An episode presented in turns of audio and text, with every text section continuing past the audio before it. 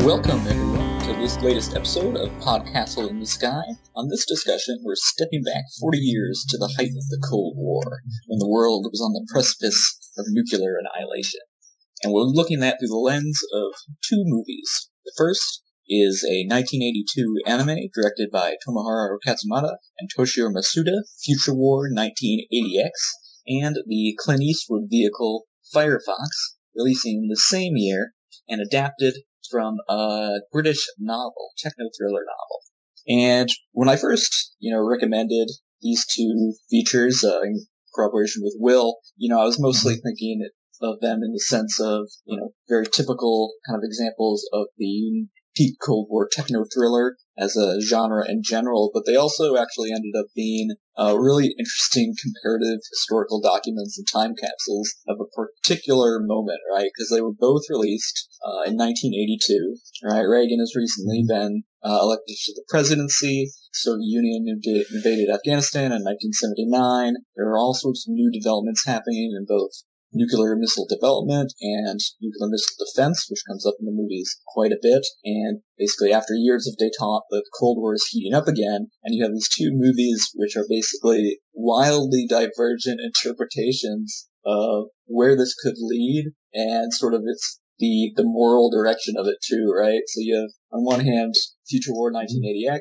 which is you know it's a, it's adapted loosely from a British novel which is also sort of an interesting wrinkle. They're both adapted from uh, British texts, but it's been modified heavily by the Japanese production staff, and it reflects this sort of ambivalence and trepidation uh, as a country that is not, you know, one of the leading powers, that is just being swept up in this kind of intensifying cloud conflagration that could end in the total annihilation of mankind. And then you have Firefox on the other hand, which is kind of a classier First Blood. It's sort of like Americans got its mojo back. Uh, and it was funny to compare them in that context, and also funny to compare them in the sense more Firefox than Future War, that you know, we view the, the collapse of the Soviet Union as inevitable in our current time, not just in the sense that all things that have already happened are seem inevitable, but sort of the inevitability of the superiority of our system and the righteousness of our system. And that's not clear at all. Like the fear, fear that the Soviet Union is winning is so alive in, in Firefox. And it's just really, and it's not so much in Future War, but it sounds like in the novel that it's based on, it actually is a much stronger component. And so that is, it's really interesting. You know, people did not have those assumptions that we have now, and those movies are really interesting kind of case studies of that. Uh, before we get into that, just a quick thing that Amber will not be uh, joining us this time around. She could not be here. She'll be back next time. And just to introduce ourselves for any new listeners or people who forgot who we are since the last time we were around, I am Jesse. I'm Tom. And I'm William. Anyway, I was just going to say that Tom's point about the inevitability of the Soviet Union made me think of an even later Cold War work, the uh, Tom Clancy 1986 novel Red Storm Rising, which, like these, imagines a war between the Soviet Union. Uh, well, I mean, like future war, imagines the war between the Soviet Union and the United States.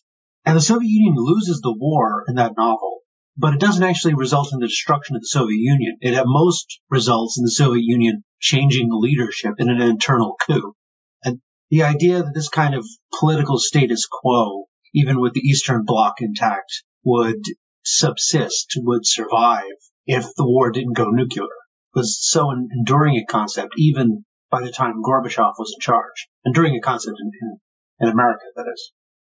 Yeah, uh, I'm actually glad you mentioned that novel because um, I uh, specifically read it after watching Future War 1980X. And it is kind of fascinating, like reading science fiction of that time set in the far future. And the Soviet Union is still there. And the Cold War is still there, but it's in space. It's like the people of that time could not conceive of this conflict not existing even centuries from now. And what's yeah. actually interesting is I, in the novel on which Future War 1980X is based, my understanding is that one of there's there's multiple. It starts out multiple scenarios, and there's been there's multiple revisions of the book. But in one of the revisions of the book, the Soviet Union actually does collapse. And which what's interesting to me too is you know, that there was a certain, again, we, we take for granted now that the Soviet Union of the 1980s was decrepit and dysfunctional. But what's interesting is you do get very different interpretations of the its internal status, like its internal strength, from both of these movies. Because in Future War 1980X, one of the impetuses for the war in that movie, the Soviet leadership sees that the, the system is starting to collapse. It's not able to provide for its people, and they kind of have a like a Hotzendorf logic where we need to rejuvenate our state through a big cataclysmic war. And so they actually did identify a lot of the issues sort of starting to pull the Soviet Union apart in Future War 1980X, and that's not present at all in Firefox, but then interestingly in, in the film, Soviet Union is depicted as surviving, whereas in the book, I guess it, one of the outcomes is that it does collapse. So, and it, again, it seems seems obvious now, but it's also you sort of have to remember. I think there's a historical tendency to like project, you know, the West of 2000 or 1995 sort of perennially backwards against, you know, the Soviet Union, but you have to compare them in their historical context, right? Like, even knowing that the Soviet Union was dysfunctional, if you walked around Moscow in 1979 or 1980 and you walked around like Times Square in like 1979, I can understand why you'd be like, oh, the other system's winning. They're absolutely winning, right? Like thing, or you know, England in the, in the like austerity age, the sort of abundance that we take for granted in the West is like actually not entirely a feature of those countries in the 1970s and 1980s, the way we think about it now. And of course, there's a very uh, defining moment in understanding the Cold War, which, especially for the Americans, much more than the Japanese, which would be Vietnam. It was for the American mind the major front of the Cold War for close to a decade. And they submitted, had a huge amount of troops and supplies put in there, and they lost. You know, it was, so you have this generation defining war against the tide of communism, and communism swept right through. Now, at this point, obviously, the Soviet Union is in war in Afghanistan, and the United States is trying to make Afghanistan into their Vietnam but it's only a few years into the war that, that that's actually going to pan out and be a disaster for the Soviet Union is not unquestionably obvious at this point. Right. And that's what's interesting is, I mean, I imagine it, you know, maybe it's part of what attracted Eastwood to the material. Like I said, it is a British novel uh, by a guy who's, he wrote in all sorts of genres in paperbacks. So I think for him, it might be just more a genre convention, but very texturally in this movie, it is like getting over the trauma and humiliation of Vietnam to do something straightforward and principled and right and winning triumphantly. And so that that subtext in a lot of other movies from this era is baked in like very textually right into the start of this film. Yeah, uh, the thing to remember about both of these movies is that they're both at uh, one level basically Cold War propaganda. Future war, the internal chaos that happens, it happens entirely with the Soviets but otherwise, everything works the way it's supposed to work. Well, the things that are supposed to work, like the military stuff, always works completely. When it breaks down, this with human stuff. Like in Future War, the, uh, the the guy who lost his fiance and, and shot off like a, a nuclear missile, tactical nuke or something. But you know, they're their machines never break down. There's never like a the contractor cutting um, corners and then they're like, oh crap, or like their missiles are dud or anything like that, uh, which happens in real life. But everything works the way it's, it's supposed to work as far as the war machines are concerned. And it's it's kind of fascinating how obsessed with machines both of these movies are, with like um this machine perfection.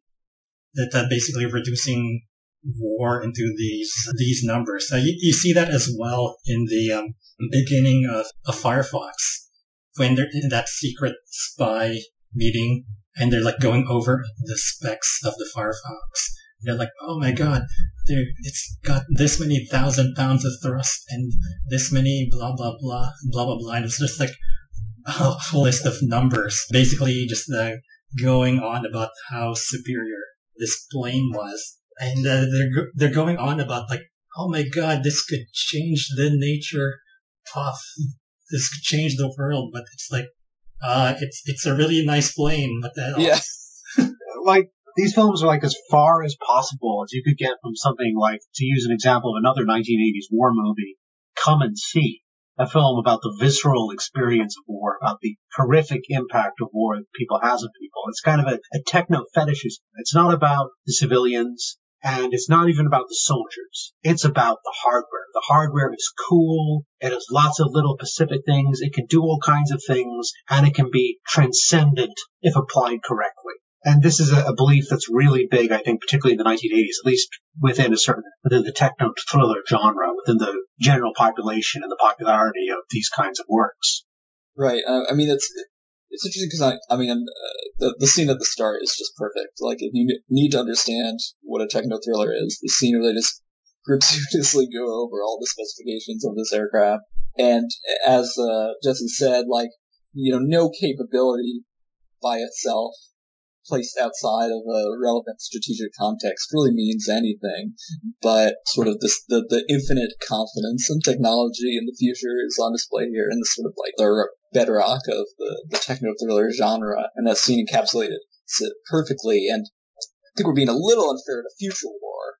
I mean, pretty much the whole second half of that movie is just civilians and soldiers undergoing nuclear holocaust and dying miserably. Fair and, point, fair point. and then at the end, you know, at the end, at the end, it's it's a little over optimistic maybe, but you know, all the soldiers throw down their arms and, join sides. Nations stop. You know, borders are meaningless, and and uh, people reject the the militarism that is built up to this or to that point. But uh, in Firefox, it's absolutely on display. But the techno thriller aspect does come through, right? Because what ultimately ends up saving the world is basically Star Wars, uh, not the movie, but the um, Missile Defense Initiative, which of course, again, retrospectively, now we know that was a big boondoggle, it didn't function as it, but here, it is like, you know, the, the one thing that, uh, and, and actually, again, Future Wars, uh, they, they do always try and balance things in Future War, so they, they recognize that it has a, because it changes the defense theory behind mutual destruction, they, they identify that that Star Wars can potentially destabilize the balance of power, and they do identify that start, but still, like, the technology itself, freed from politics or interference, is sort of this magical thing that ends up saving at least what's left of the world from further nuclear annihilation, right? And it's actually the hero of the last of the last act. So yeah, that limitless belief in the future of technology is is very much on display here. I suppose to a certain extent, uh, what you mentioned about the, the second half of Future War with the civilians and the nuclear holocaust, this reflects anxieties less in the techno thriller genre and more in stuff like Threads and The Day After, you know, early popular 1980s depictions of what a nuclear holocaust would look like. So the film kind of threads the the uh, the midpoint between these two kind of classically quintessentially 1980s obsessions. Right, and I mean, I think Future War Two is, is like I said, is the the book, uh, which is not called Future War 1980X. It's by um, it's called the Third World War. What's it called? The Third World War: The Untold Story, which was written by, fronted by a particular former British military officer and sort of written together as of consortium of, of British military officers, right? And it, its sort of logic is fairly, it's much more uh, what we're talking about in terms of it's making a very uh, distinct argument for a particular military posture, uh, particularly like a strengthening of the deterrent military posture. And the work in which, from which it's adapted, Future War, is really not like that. You, don't come away feeling as though, oh, this could have been avoided by a particular set of technologies or particular military posture or, you know, raising the defense budget or any of that stuff. It's a lot more human frailty is on display in Future War 1980X, and it sort of has a, and it tries to sort of be even keeled in terms of, you know, people on different sides are, are pushing for different outcomes. Like Jesse said, there's the a higher degree of chaos on the Soviet side, which is arguably somewhat accurate by that point. But yeah, it's, it's much, it's, it's a fusion of very weird impulses, which makes it sort of interesting because it is adapted from this work that is very much like basically a military document, and it shares all of those military fetishist elements, But then on the other hand, it fundamentally uh, sort of sympathizes with the Laura character and views this entire thing as effectively futile, right? No one, no one comes out of this having attained victory, whereas in the book on which it's based, the West comes out like pretty definitively having won, unless there's one side scenario where they cut all their defense budgets because uh, the peaceniks don't want defense spending and the Soviet Union wins, right? So very different outcome and interpretation of events from uh, relative to the book on which it's based. Yeah, for a future war 1980X, like uh, you were saying, Tom, the, both of these things were such snapshots of um, the, the time they were coming from. And yeah, like you mentioned, no one thought that the Soviet Union would go away, partly because the Soviet Union was really good at like hiding the weaknesses uh, in their country and in their system. But uh, just uh, going back to the techno fetishism thing, I used to wonder why 80s Hollywood was so obsessed with like AI and considering that the technology at the time was laughably nowhere close to um, uh, approaching those fears, like, you know, Terminator, uh, Small Wonder, Short Circuit, Knight Rider.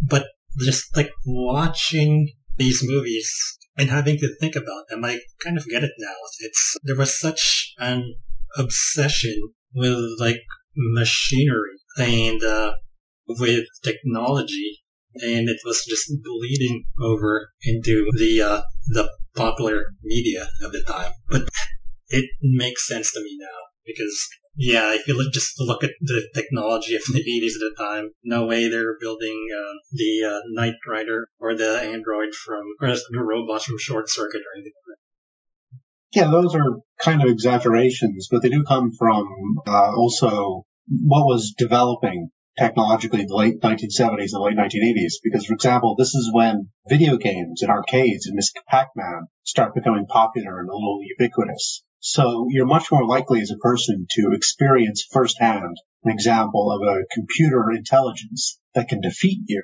even if it's just, you know, a game of Space Invader. And you can extrapolate from a game of Space Invader to, you know, what if computers actually controlled uh, what a war looked like. So it comes from these anxieties projecting into the future, that kind of thing.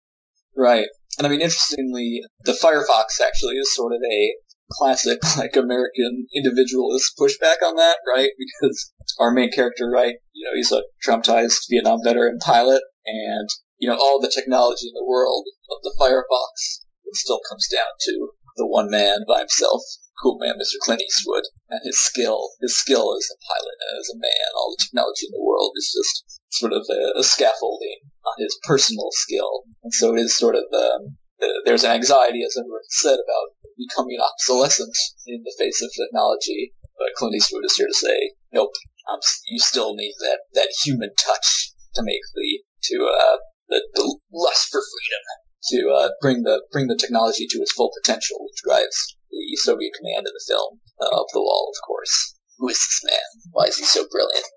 Such a, such an enduring myth too, because that's also the, uh, theme of one of the biggest films in America this year, Top Gun Maverick. Explicitly stated by Tom Cruise. It's not the plane, it's the pilot. Right.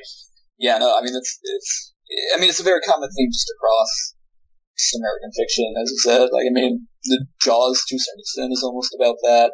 A lot of it's everywhere. I mean, it kind of goes back to, not get too cliche, but it's, it's like the cowboy, the cowboy myth. One man and his gun against the world. And hey, makes for some good stories.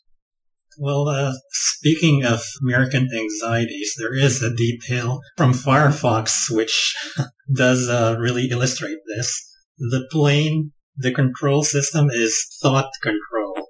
It's a Soviet plane and it flies by thought control. I mean, uh, th- there's no real narrative reason for it. It could have just been a really advanced stealth plane. And, uh, you know, when Clint Eastwood is actually using thought control, he's just saying words in Russian. So it doesn't really figure into the, um, there's no plot reason for it to be a thought control plane, but there is a thematic reason that it is.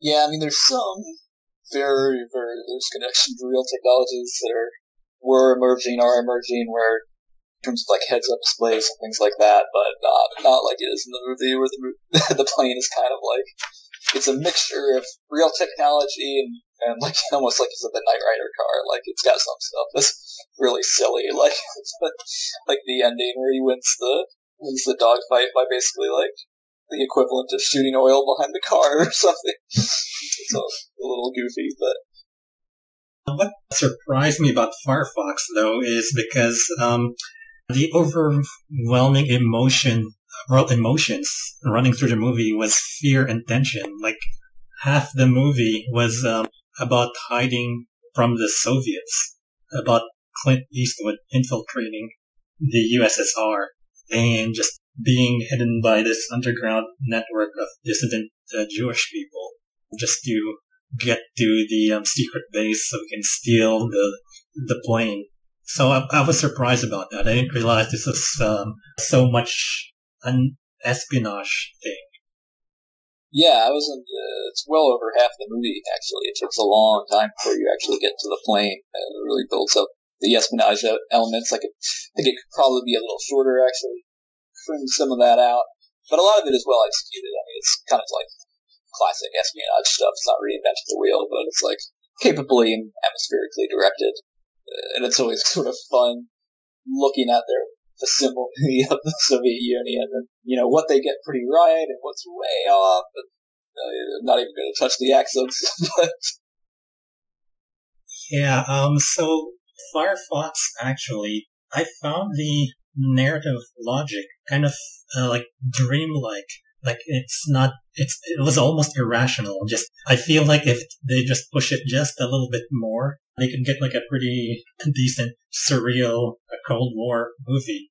The end I found was kind of like, to be completely honest, the thing that it most reminded me of the whole story was like a, a saint's story, like a hagiography. I mean, like uh, if you just look at it, the protagonist is like beset by evil visions, and then he has to travel through a hostile country, and then he faces his fears, and then he finds salvation in the heavens. I was like, what? This is um, this is almost like a religious salvation.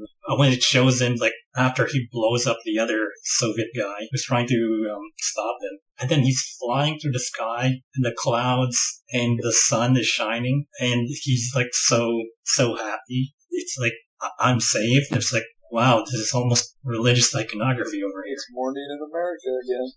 Oh yes, it is a joke, but it's kind of true. Like it, it is this fusion of uh, you know, as we talked about earlier, like exercising the demons of Vietnam. He's found his, his purpose again. Yeah, but just going to Future War 1980X. So it's about the machines, really. Like the characters, they're so uh, they're barely there. I can barely remember the names of half the characters. The only one I actually can remember is the, the woman, Laura. And, well, like Amber was uh, going to say she had been able to make it. Like, uh, she was the only one who actually uh, correctly um, saw what was going on, how useless the entire conflict was. And, and by the end, she was proven right. The whole thing gained them nothing except after running through the whole thing, the, a lot of people died. But yeah, they basically started, uh, ended up where they started off with. Yeah, I mean it's it's always a you know an issue in a movie. The the scope is so grand, right? You're dealing with global war at every level of society, right? You, you the president to the you know secretary of the Soviet Union, all the way down to the normal soldiers, so all depicted. So there's just not really like the time. I mean, you know, it's a full two hour movie. Uh, the, the time or the space to like flesh these people out as actual human beings so much. And so they sort of, you know, fill, fill their roles within the narrative and it, you know, kind of feels, and I, the, the book is actually told as like a pseudo history narrative. I don't think it's actually, uh, like it's not a conventional novel. I think it's written almost as though it's, this has happened in the past. So it sort of has that you know, it's like a docudrama almost. You know, there's a little bit of relationship stuff between Laura and guy whose name starts with an M. Don't remember. But yeah, that's really the only like, and I guess the, the British soldier the German fiance who dies. Uh, but yeah, for the other part of it, they're all, you know, it's almost like these are real people for playing out their roles in this historical episode. That reminds me, I did want to find an opportunity for this. Well, Amber cannot join us. She did leave a comment, which I uh, am now going to read out, uh, and I quote. I mean, my biggest insert was that Laura was the only fucking person in Future War who knew what was coming from the beginning, along with being a scientist slash pilot slash astronaut slash disco queen. End quote. I do like that they uh, had an argument about American hegemony while doing disco. That's pretty fun. That's what I like to do. I mean, you want to you want to go period all the way. You don't want to have like just uh, half measures. You can have tanks, but you also have to have disco. You know, this is in World War II. You know. Yeah, the the classic war movie is about a small group caught up in the larger war and just showing like the uh, this specific corner of this war. You know, like Saving Private Ryan or whatever.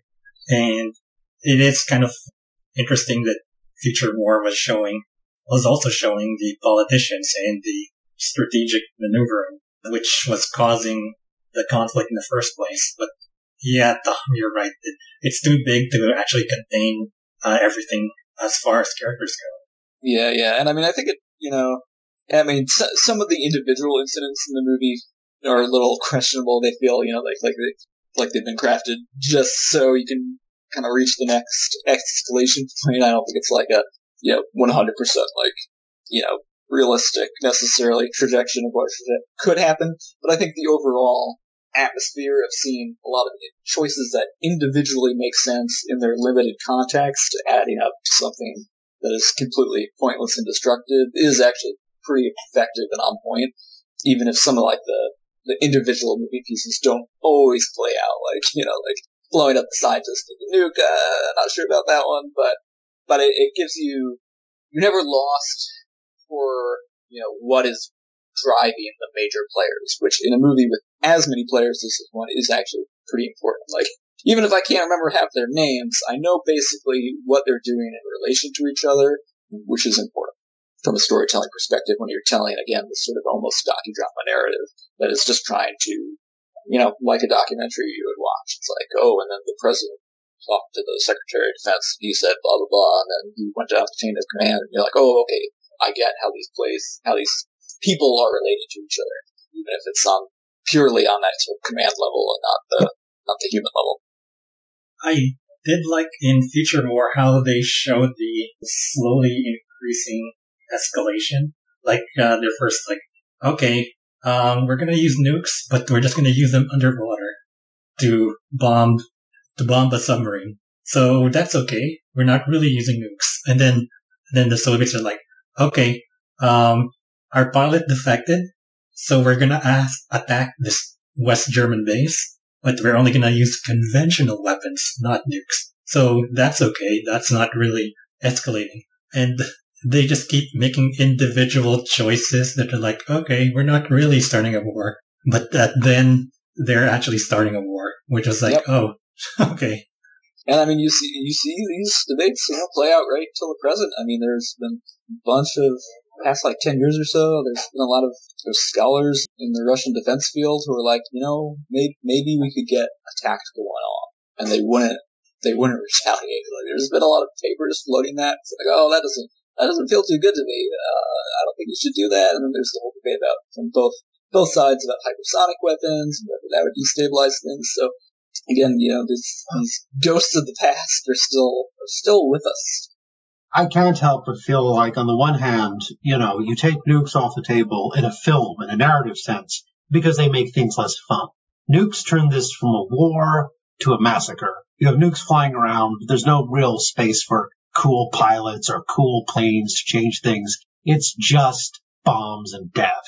However, there is one country in the world which has direct experiential firsthand accounts of what it was like to be under a nuclear attack. And unsurprisingly, it is the work from that country which immediately escalates this to the terror of nuclear war because, you know, for them, that's what their parents lived through at this point. Right, exactly. I mean, textually, the movie ends, I believe, or it's maybe the second to last shot is of the Hiroshima dome.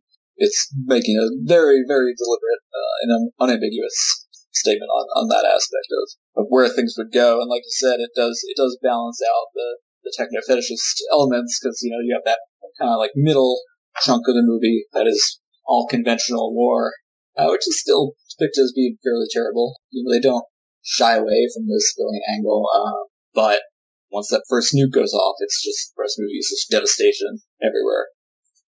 Although, um, like the, the, the techno fetishist element of it is so successfully achieved that there are, there, I just found a popular YouTube compilation, which is just the tanks and the missile firing and a bunch of comments talking about how well done it is. So it really threads the needle there. Yeah. So. Oh yeah. Oh yeah. No, Really it's, uh, there, there's a whole bunch that, that YouTube channel we watched the 80s pastiche, uh, military footage. They have a video dedicated to, to future war. And yeah, no, it looks just, I mean, they did their research. If you like this sort of thing, you know, perverse as it might be, which of course is people like me. And, Oh yeah. Yeah.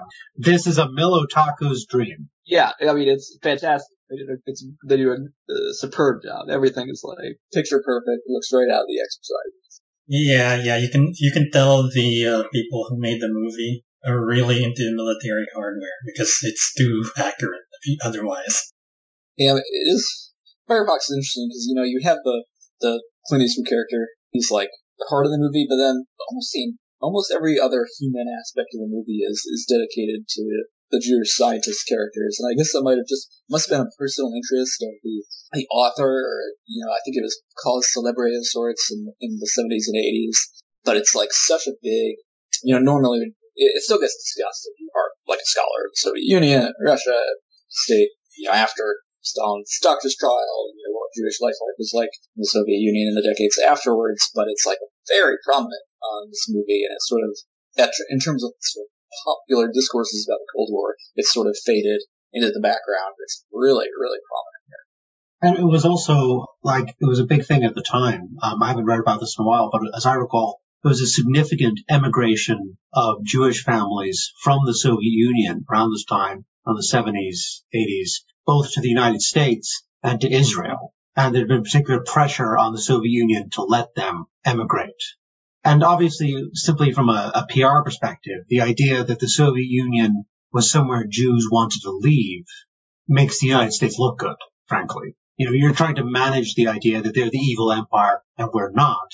Well, if the society there has such an anti-Semitism problem that Jews want to go, well, that doesn't sound like it's good, does it? So it's, it's a very salient way to attack the idea of the Soviet Union's presentation of itself as a very sophisticated society. Yeah, that was also a plot point in The Americans.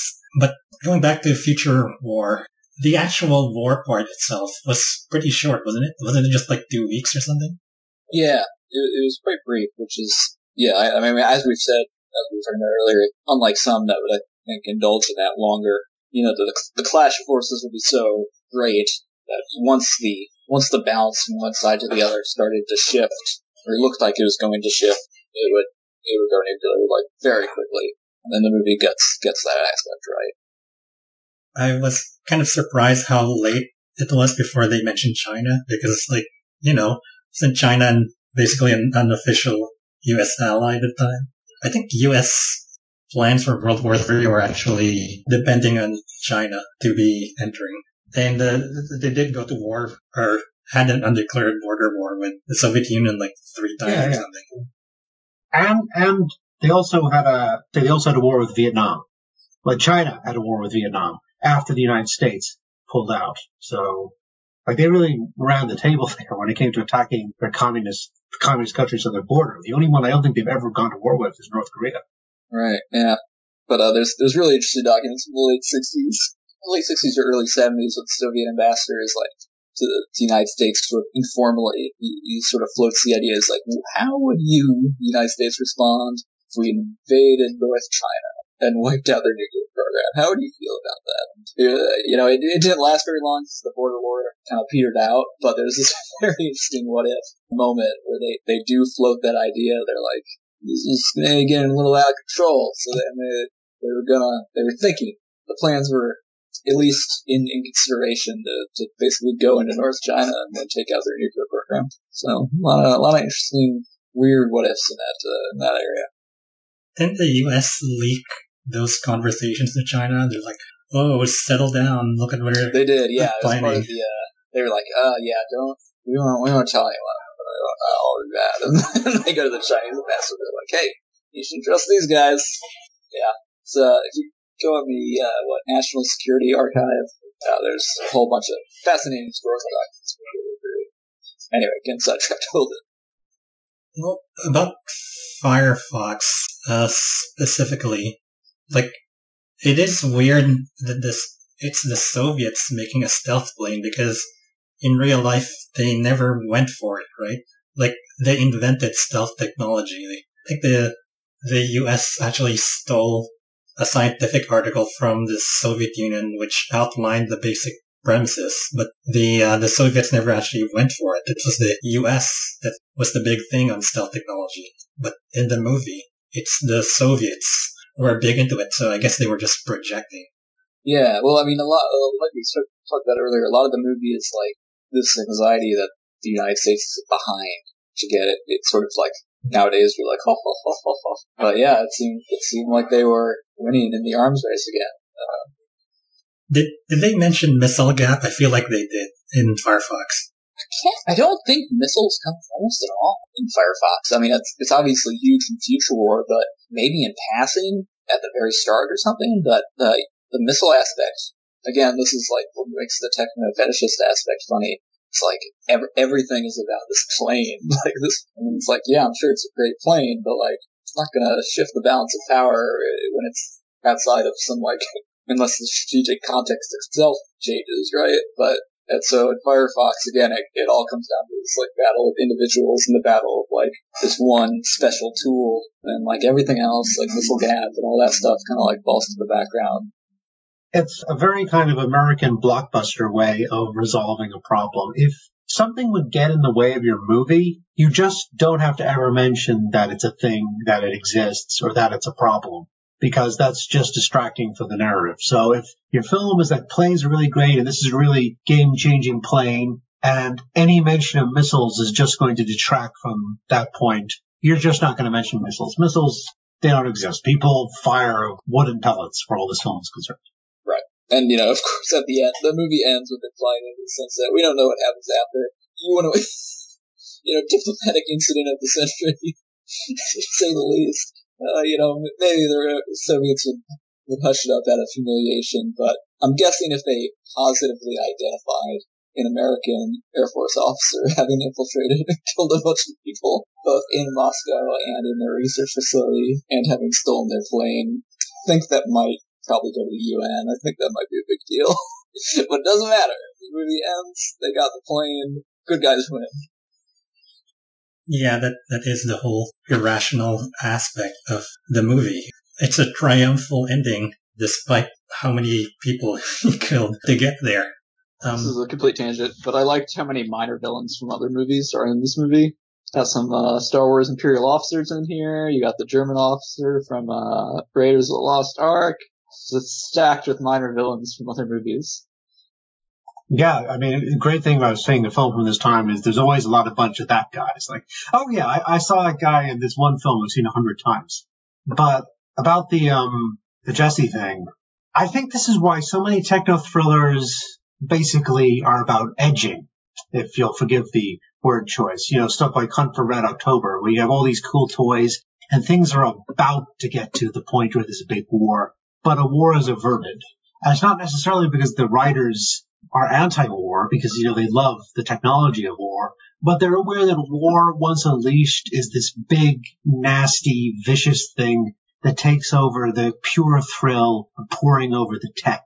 So these things become about trying to stop it from getting to that point. And look at all these cool toys we have, which we could use if that happens. Which I think is a weird kind of dissonance uh, in techno thrillers as a genre. Well, the other thing about techno thrillers is like how much of it is science fiction.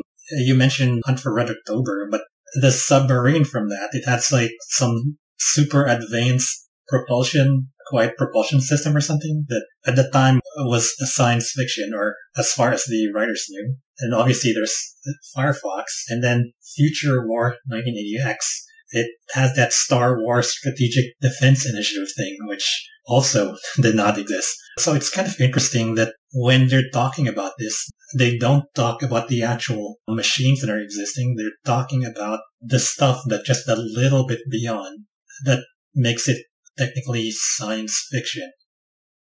Yeah, I mean, it's obviously very narratively convenient. So, I can suddenly do this. Uh, yeah, it gives it, gives it that touch of pulp in, in, in between all the, the dryness.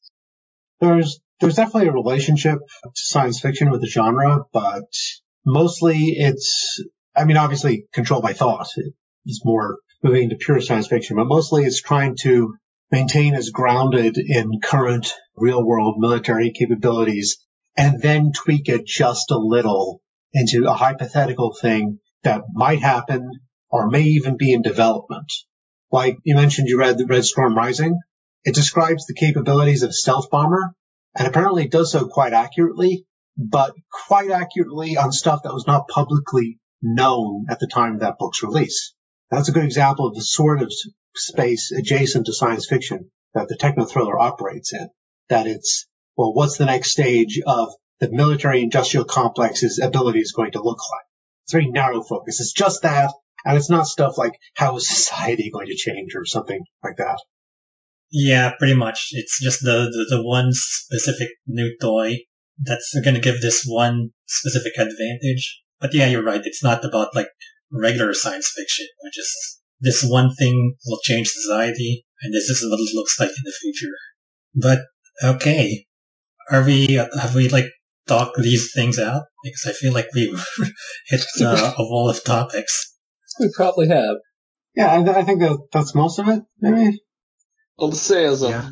curiosity factoid uh, for the for both cultural and political reasons. You know, Soviet Union never really birthed like an action movie industry. That was not really a genre that behaved well in the ideological environment. But towards the end of the 80s, they did actually make a series of them. There's it's pretty much all by this one director, Mikhail Tumanishvili. It's a Georgian last name, maybe. Um, but he made, let's see, Hit Back and The Detached Mission and a few others. And, and they were sort of the belated response to movies like First Blood and Firefox. So they're interesting to watch in that context because they, they're very sort of different from the uh, somewhat cerebral tendencies of Soviet cinema in trying to adapt to this new world of sort of like muscular blockbusters. And there's, they're sort of awkward and it's interesting because you know, most of them towards the end, they start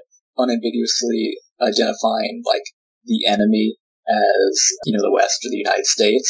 But for the most part, because, you know, the Soviet Union, the leadership of the Soviet Union tended to think about American cinema as like expressions almost of the state or as the government, and so they were always concerned that if they released sort of aggressive movies, that the United States would interpret those as, as signals of aggression from the Soviet Union. So they were very sort of touchy about, again, um, being too open about like identifying enemies unless there was like historical, like the Nazis or something in films. And so like in the first movie, Hit Back, it's about like a series of military exercises. And so it's all about like, you know, yeah, the skill and tenacity of soldiers, but there's no enemy. There's some criminals they meet at one point, but the, an external enemy is still something that they never quite became comfortable with Um, until the very, very, very end, which is like a huge, of course, contrast to something like Firefox or something like, you know, First Blood in particular or Rambo 3, where it's like, you know, the Soviet Union are, are the ultimate, like, bad guys. And so it is, it is kind of fun to pick apart those, like, cultural differences and structural differences of how they approached making, like, what we know as action cinema. I, I, suppose one thing I would say in a very general sense about Soviet cinema, and Tom would know more about it, but I do know something, is that while the United States kind of progressed from the Nazis as the stock villains to the Russians as the stock villains, the Soviet Union never got over the Nazis. It was the defining conflict for the Soviet Union's popular imagination for very obvious reasons. It was a much bloodier war for the Soviets than it was for the Americans. And so well into the 70s and 80s, popular culture, which would have a kind of action component, like spy stuff like 17 Moments of Spring, that kind of thing, would be about World War II. typically. Right. Yeah, they made they made war and adventure cinema. Like even Yeah, even going way back, there's like some movies about like the border guards that are that identify as sort of an ambiguous like Western threat. Oh, yeah. But yeah, it was it was very much like you're Yeah. the the Nazis were Or like, like, the bad uh, guys. Yeah, and they also like in the 1920s, they had like a science fiction film. Well, like again, not like wild science fiction, but like kind of semi-plausible, where the enemy was like American businessmen, that kind of thing. And of course, you know, they also had like you said, adventure films. There's a great, great action film called White Sun of the Desert, which is set during the Russian Civil War, and the enemy is basically bandits of the uh, of the Turkestan region, Basmachi, as they were called, who are fighting this Russian soldier. So, you know, on the one hand, that, that's a kind of a concrete, almost ideological, because historically, many of the Basmachi were committed nationalists and Islamists. But in the film, Soviet film, they're basically bandits. Right. And again, those are those are historical historical enemies, Yeah. right? The sort of the, Yeah. the conversation about that has ended, whereas contemp- identifying uh, contemporary enemies was ideologically problematic, both because they feared that it would be seen as a sign of aggression, but also, you know, the Soviet Union, as far as rhetorically speaking, you know, cast itself as the peace nation, and also is supposed to have, sort of have an ideological affinity with the peoples of another country, and so it is sort of not seen as being ideologically correct necessarily to identify a foreign country as the enemy. And I think, I think interestingly, I'm not sure, but I, I think the, those, those later action movies that I talked about that do identify the Americans as the bad guys, those might be post Glasnost, which is kind of funny, uh, that it, it took that the, uh, you know, the wheels of like censorship had to come off for these more like braggadocious, uh, aggressive action movies to come out. It's sort of the reverse of what you'd expect, I think, um, when you think about, you know, propaganda or something. So, interesting comparative that you can go check out. Most of them are on YouTube, actually. Yeah, White Sun of the Desert, for example, is definitely on YouTube, and it's on YouTube in subtitles in HD and released by Mosfilm, which have released legally many of their own films on YouTube. It's a really great resource of classic Soviet cinema. I'm pretty sure Hitback is on Monster. Yeah. Yeah, it's great stuff. All right, but we are traveling pretty far afield just into uh, Soviet cinema now. But yes, so have we like reached the the end of what we wanted to say about Future War 1980X and Firefox? Believe we have. I guess we can always do the would you recommend them? Yeah, okay. Well, as far as as I go, I would actually um, hesitate. I wouldn't. It uh, depends on the person I'm talking to because um, for both the well, actually, no, for Future War 1980X, uh, let's start off there. If you really like military stuff, then you're probably gonna like it. If uh, you're not into that, if you don't really care about the tanks and so on. It's uh, it's pretty uh, slim pickings on the character and, and plot point. Well, also if you're into geopolitics, that's also a thing that you can watch Future War and X for. But outside of the outside of those two subjects, yeah, it's not gonna fly for you if you're not into those. Uh, Firefox is um, I wouldn't call it a classic per se. Um, I mean, it's it it it is an interesting glimpse into what America was obsessing over regarding the Soviet Union at the time it was made in 1982. So as a historical document, yes, it is a good thing to watch, but as an actual movie, well, you know what? I watched Firefox on like a Sunday afternoon, and it reminded me of when I used to have cable and just turn on the TV and was like, oh, hey, an old movie. I'll just watch it. That's like the exact context that I would, I think Firefox is good for. But if you, I'd say, um, you can pretty much live your life without ever watching it and not feel like you missed anything. Yeah, I agree basically to the letter. With Firefox, like, you know, it's capably crafted, it's well mounted, there's some neat, you know, I like all the full scale mock-ups of plane that they have. Uh, that stuff is all cool, but, you know, it's a little overlong. Character-wise, not super compelling. And as an aviation movie, I mean, I think it's, you know, it's not a Top Gun. It's not, you know, Blue Max or something. Like, the, the aviation stuff is neat, but it's, it's just okay, particularly like the, the aerial combat. There's, there's some aspects of how it's shot that I like, but uh, it's not framed exceptionally, and, and that's something that actually n- 1980X, because it has animation and has the freedom of being able to frame things exactly how it wants, is actually does a much better job, I think, of uh, as far as if you're like a Melbourne person, like it has that sort of fealty for realism, but also you know there's a certain richness to it. And so, like Jesse said, you know, Firefox, I, I don't think I'd like recommend people seek it out actively necessarily, but if it's on TV and you like that kind of thing, like yeah, yeah, pop it on. But it, it's like a capable, but you know, again, I guess is how I would describe it. And then Future War, I think, particularly, you know, get there, there's a lot of versions out there that are free to watch, but the video quality on them is pretty awful. But if you could get a nice looking copy, I do think it is quite worth watching because um, there is actually a lot, a lot of artistry there. It is very, yes, dry. It's very basically go into the mindset that you're about to watch a docudrama. But if you go into it with that context, I think there's a lot to enjoy there. And it is sort of weirdly ambitious for this little picture that is, you know, known in some circles, but not particularly widely. So um, actually, if you have any interest in this sort of stuff, I would more strongly recommend Future War 1980X and Firefox's That Sunday on the Couch. Yeah, I guess my thing is, as I said earlier, there is a compilation on YouTube showing all the different tanks and missiles and planes and planes that come out of other planes in Future War. And if that's the kind of thing that by itself sounds like something you'd like to spend about seven minutes on, just looking at all the little things move, then the film itself, I think, would also be something I'd recommend. It is a film for that audience. I don't think it's, you know, a bad film, but it's really a film that knows its audience. And if you're that audience, this is that movie.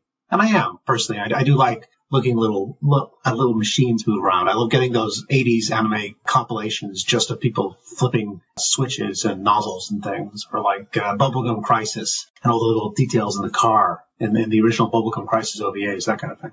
And if you like that stuff, it's here. And you know, it's not the best there's ever been, but in terms of like animation, but they do really put the effort in, in terms of accuracy.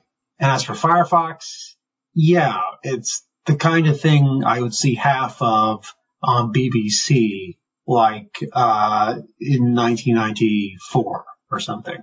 I mean, I didn't at the time, but it's the kind of thing I would have. Like, I, I kind of saw the movie Zulu that way for like 10 years and pieced it together from context. But, you know, it's got Clint Eastwood, who people like, and it has a plane, and people like planes. And Top Gun is really popular right now. And if you watched Top Gun Maverick and you watch Top Gun, you're like, I really want to see another 80s movie where they make love to a plane. Well, you know, I've got good news for you. They exist. This one is one of them. So if you're that Pacific audience member, this, and if you're not outside that audience, you look, look at all these, you don't like the idea of looking at a technical manual or anything that does not sound like a good time for you, like pass on by. This is, this is not your scene for to watch, I think. And speaking of liking things, if you like what you heard in this episode, and if you want to hear more, well, our podcast is on iTunes, it's on Stitcher. It is pretty much on everywhere you could listen to podcasts for. We also have a blog, podcastleinthesky.wordpress.com, where all our episodes are as well.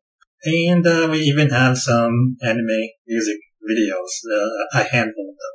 I, I think like 60% of our anime music videos about the Soviet Union or the Warsaw Pact. So yeah, if you're into those, uh, yeah, uh, watch those too. And uh, we also have some kind of anime dictionary. If you ever come across any term that you're not sure what it's about, and you can come to our website, to our WordPress blog, and it's there long-term listeners may recall that some time ago, some years ago, we promised that we were going to do an episode on a certain subject, and we never released it because unfortunately the file was lost. However, for our next episode, we are finally recording that particular combination. We're going directly from techno thrillers of the Cold War to beautiful dresses, high society, and the lavish life of pre-revolutionary France, where I'm sure everything will be just fine because it's before the revolution, and I'm sure the revolution is not going to disrupt this at all. Anyway, the two things in question are the Sofia Coppola film Marie Antoinette and the Osamu Dezaki directed 1970s anime series Rose of Versailles. Please look forward to that. Right. And also we're on Twitter. Sorry, forgot. At Flying Podcast. Anyway, see you all next time. Thanks for. See ya, see ya, everybody.